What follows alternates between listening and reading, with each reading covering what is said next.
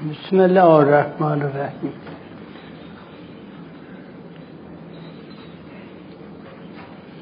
مبحث از رسالت الحقوق فرمایشات حضرت سجاد علیه السلام. که هر بحثش رو بابی اسم گذاشته بودند.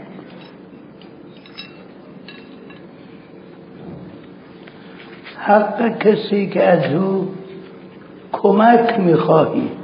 که دفعه پیش گفتیم. حق کسی که تو را شاد کرده.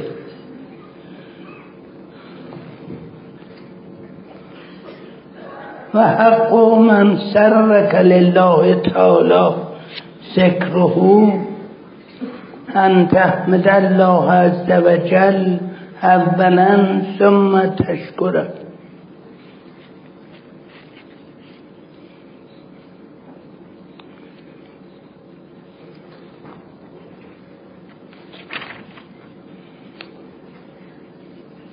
و از حق کسی که به تو بدی کرده و حق من اساءک ان تعفو عنه.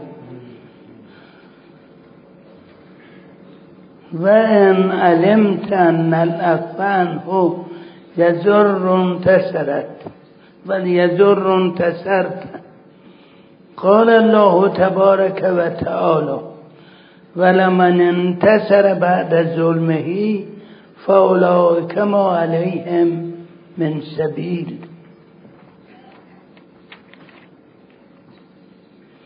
در واقع حق دو نفر رو دو نفر متفاوت و متضاد رو فرمودن. حق کسی که تو رو شاد کرده یعنی خدمتی کرده به تو در واقع و همچنین حق کسی که به تو بدی کرده. این خب هر مرتبه یادآور شدیم که این رو وظیفه ما رو به این صورت بیان کردن. گفتن حق کسی که به تو خوبی کرده یا حق کسی که به تو تو رو شاد کرده و حقی داره. رعایت حق او وظیفه توست. به جای اینکه وظیفه رو بفرماین حق رو فرمودن که تأکید بیشتری داشته باشه در اخبار مختلفی هست که کسی که سرور در قلب مؤمن وارد کنه قلب مؤمن رو شاد کنه ورود در بهشتش محتمل به اصطلاح بلا منازع. یا هرچی بگیم. البته سرور که فرمودن منظور سروری است که در لاه خدا باشه. یا نه سروری که در لاه فسق و فجور باشه. مجالس فسق و فجور برای کسی که خوشش میاد خب اون سرور در دلش وارد میشه. تهیه این مجالس نه تنها ادخال سرور در قلب مؤمن نیست بلکه به عکس ضرر هم داره. ولی شاد کردن مؤمن این از طرق مختلف که گناه نداشته باشه. مثلا اخبار خوب رو این که معمول بشارت میارن و بعد اصطلاح ما میگن خوشخبری بدین خوشخبری بهش میدن. این نحوه سروره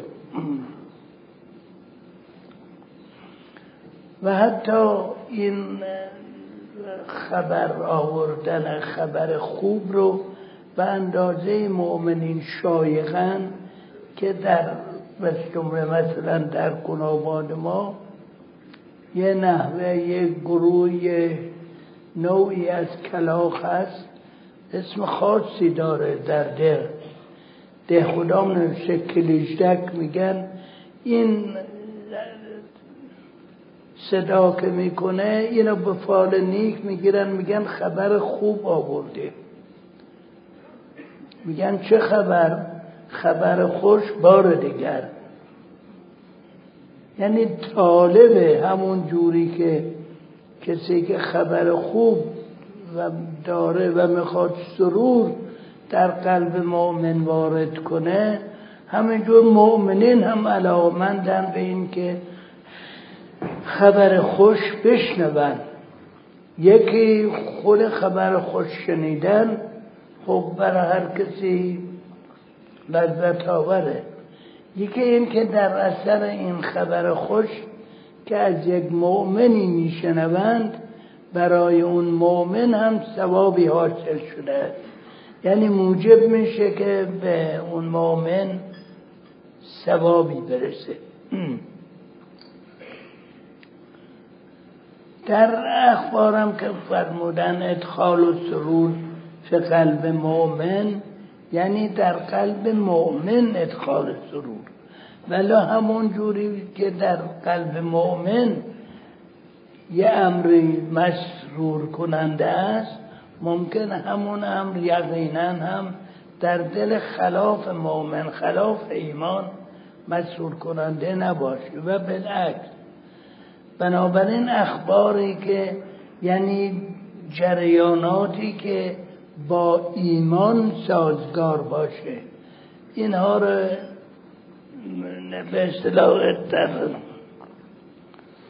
وقت میگن حق چنین کسی این است که چیه؟ یعنی که اولا شکر خدا رو به جا بیاری که این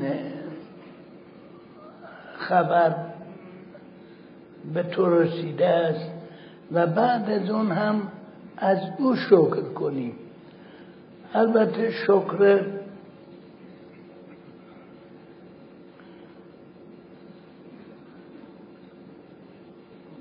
کسی اون کسی که از او شکر می‌کنه برمگرده به اون. من لم یشکر المخلوق لم یشکر الخالق. درست است که این مؤمن این خبر را آورده. ولی چه بسا خودش در این خبر نقش نداشته. مثلا خبر خوب آورده.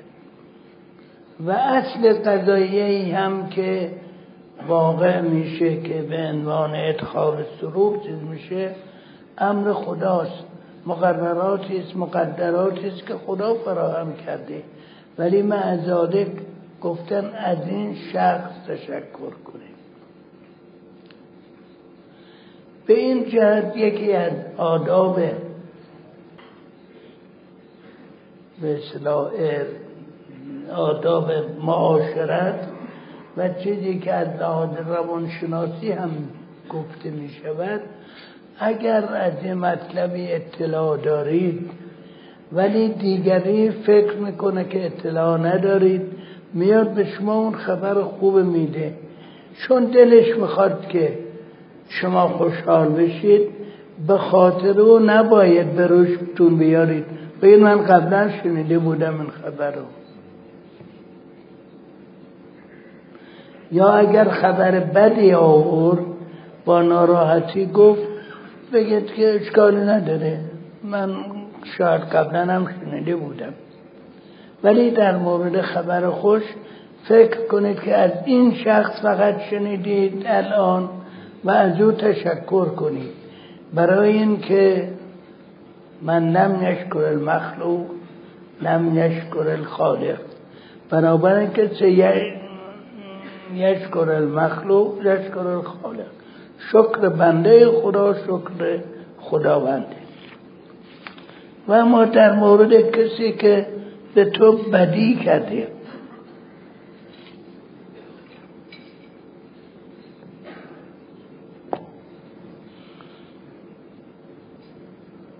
در مورد کسی که به تو بدی کرده است میفرمایند که در درجه اول این است که عفوش کنیم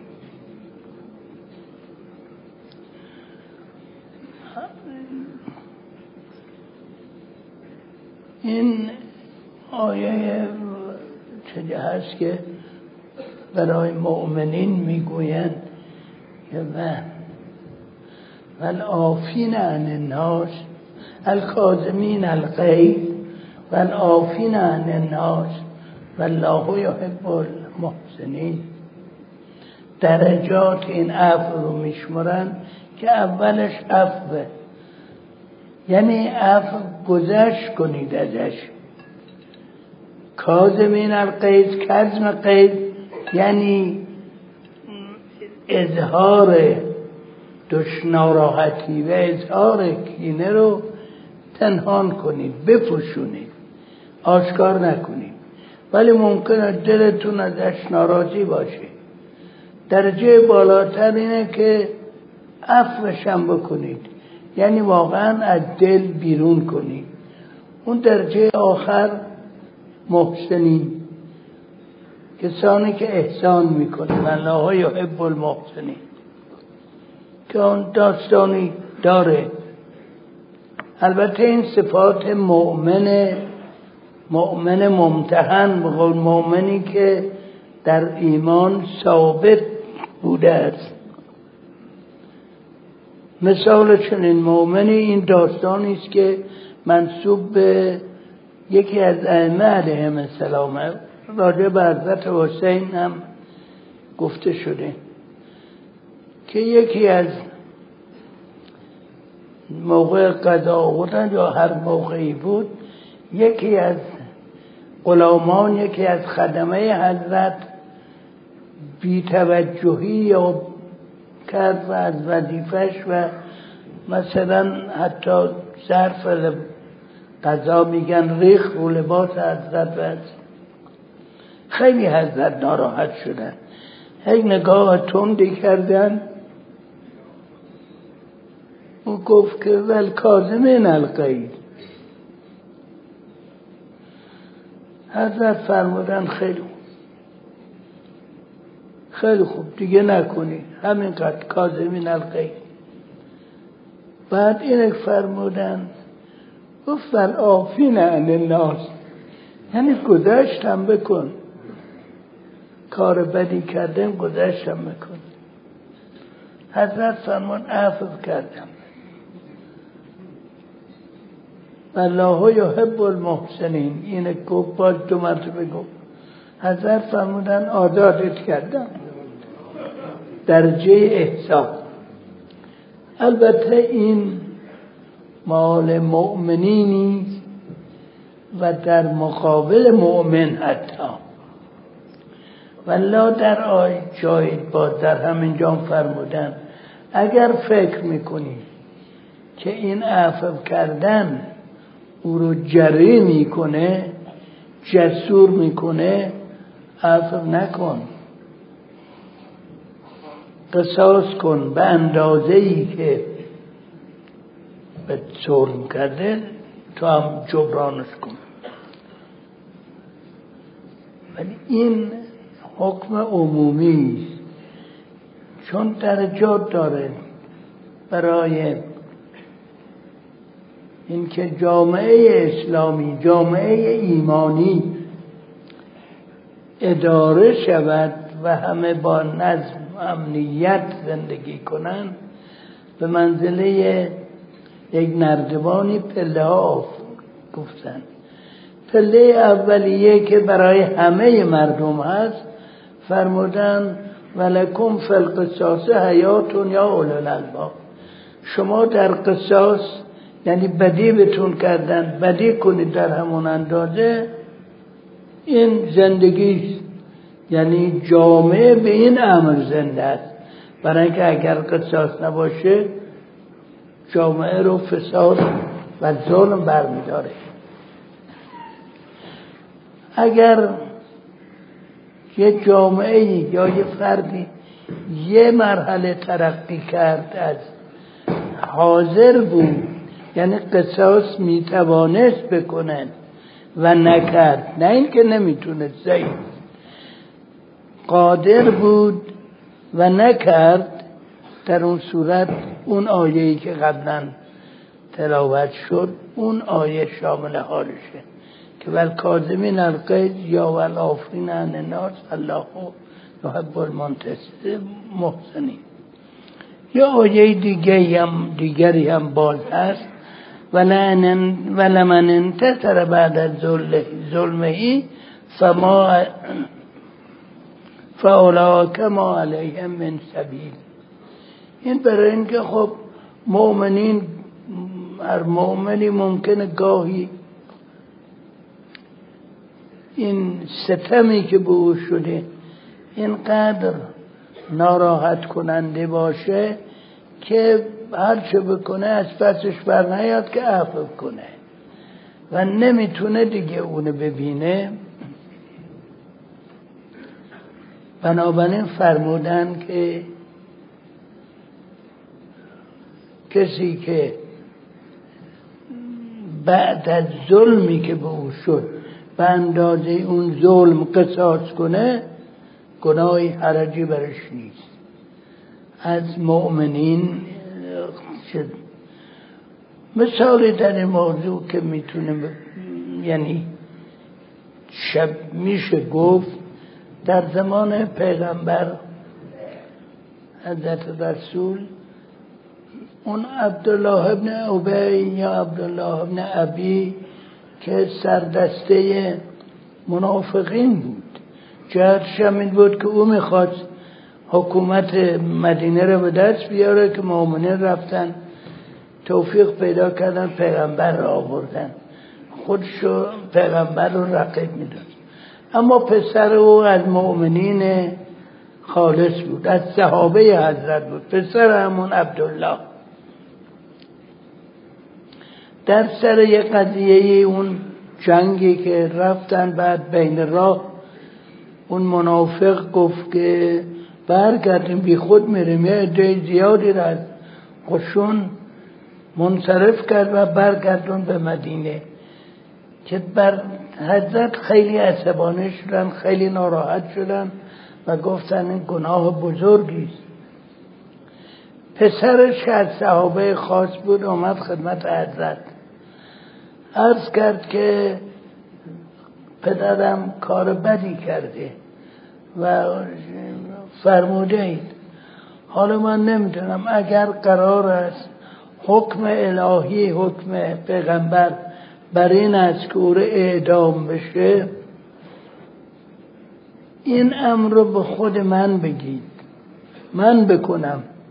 برای اینکه اگر به دیگری بفرمایید و اون دیگری پدر منو بکشه من نمی‌تونم دلم طاقت نداره که اون کسی که پدرم رو کشته ببینم و این گناه بزرگی خواهد بود که من به مؤمن.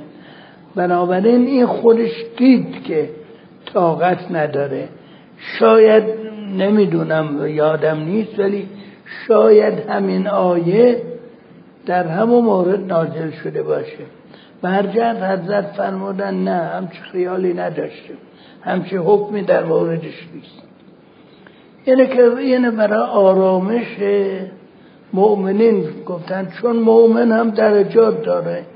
یه مؤمنیست علی علیه السلام وقتی بر دشمن چیره میشه او او خدو انداخت بر روی علی. علی علیه السلام به جای هر کسی از ما باشه خدو اندازن رومون چی میشیم؟ عصبانی میشیم. ولی علی علیه السلام پا شد. پا شد دور شد. مثل این که منصرف شده باشه. بعد برگشت. که گفت چرا؟ پا شدی؟ چیز نکرد گفت علی فرمود که گفت من تیغ از پی حق می‌زنم. بنده حقم. نه معمورتنم اون مؤمنین یه حسابی دارن که البته به عنوان مدل برا ما گفتن الگو ولی کو تا ما برسیم به گرد خاک